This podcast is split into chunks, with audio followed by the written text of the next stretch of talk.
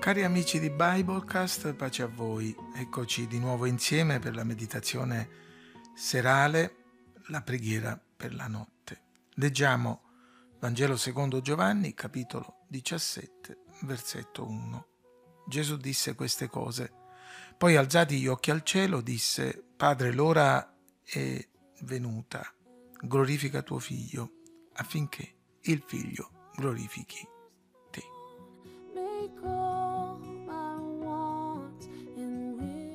Abbiamo già detto che questa preghiera di Gesù è chiamata la preghiera sacerdotale perché egli pregò per i suoi discepoli e per la Chiesa universale, dunque anche per noi.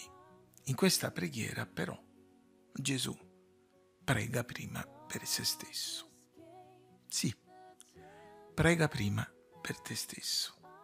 Quando preghiamo sicuramente corriamo il rischio che la nostra preghiera possa essere espressione di egoismo, di egocentrismo, non necessariamente materialista, ma rischiamo di poter pregare incentrando tutto troppo su noi stessi. E in effetti l'Apostolo Giacomo ci mette in guardia. Da dove vengono le guerre, le contese tra di voi, non derivano forse dalle passioni che si agitano nelle vostre membra?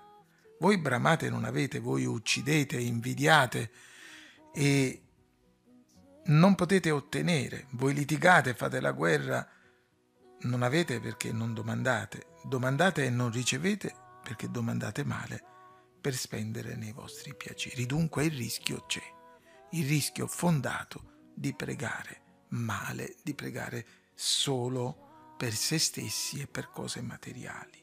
Ma d'altro canto, se non preghiamo per noi stessi, come possiamo pregare per gli altri e servire Dio in favore degli altri?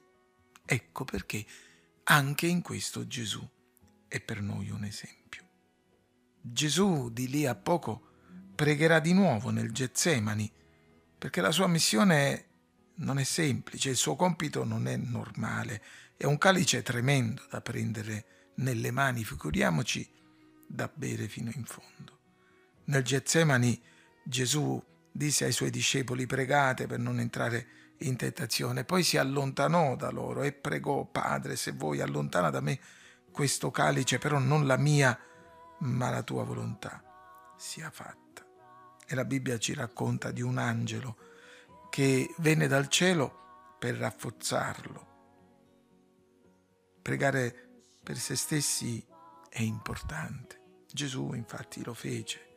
Lo scrittore agli ebrei descrive così la preghiera di Gesù nel Getsemani. Nei giorni della sua carne, avendo con gran grida e gran lacrime offerto preghiere e supplicazioni a colui che lo poteva salvare dalla morte, e avendo ottenuto di essere liberato dal timore, benché fosse figlio, imparò l'ubbidienza dalle cose che soffrì ed essendo stato reso perfetto, divenne per tutti quelli che gli ubbidiscono autore di una salvezza eterna.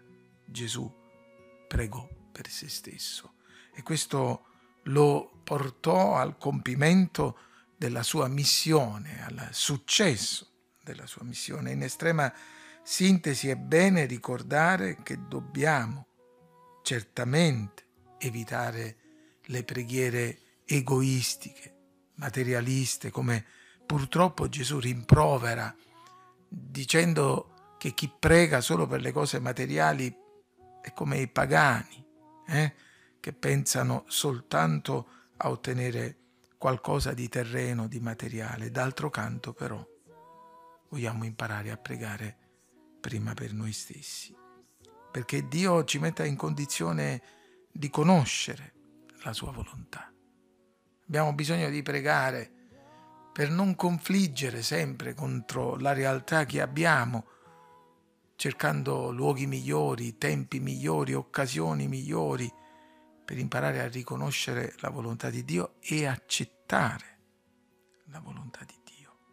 Abbiamo bisogno di pregare per noi, di pregare prima per noi, prima di pregare per gli altri, prima ancora di pregare per la missione che ci è stata affidata, per la nostra vita, per il nostro rapporto con Dio, per conoscere, come abbiamo detto, accettare e mettere in pratica la volontà di Dio per la nostra vita. Sì, ogni volta che preghiamo vogliamo imparare a dire, Signore, aiutami ad essere quello che tu vuoi che io sia, aiutami a servirti come tu vuoi che io ti serva, aiutami a glorificarti con i pensieri e con i sentimenti, non solo con le parole e con le azioni, tutti i giorni della mia vita. Signore, aiutaci, te lo chiediamo nel nome di Gesù.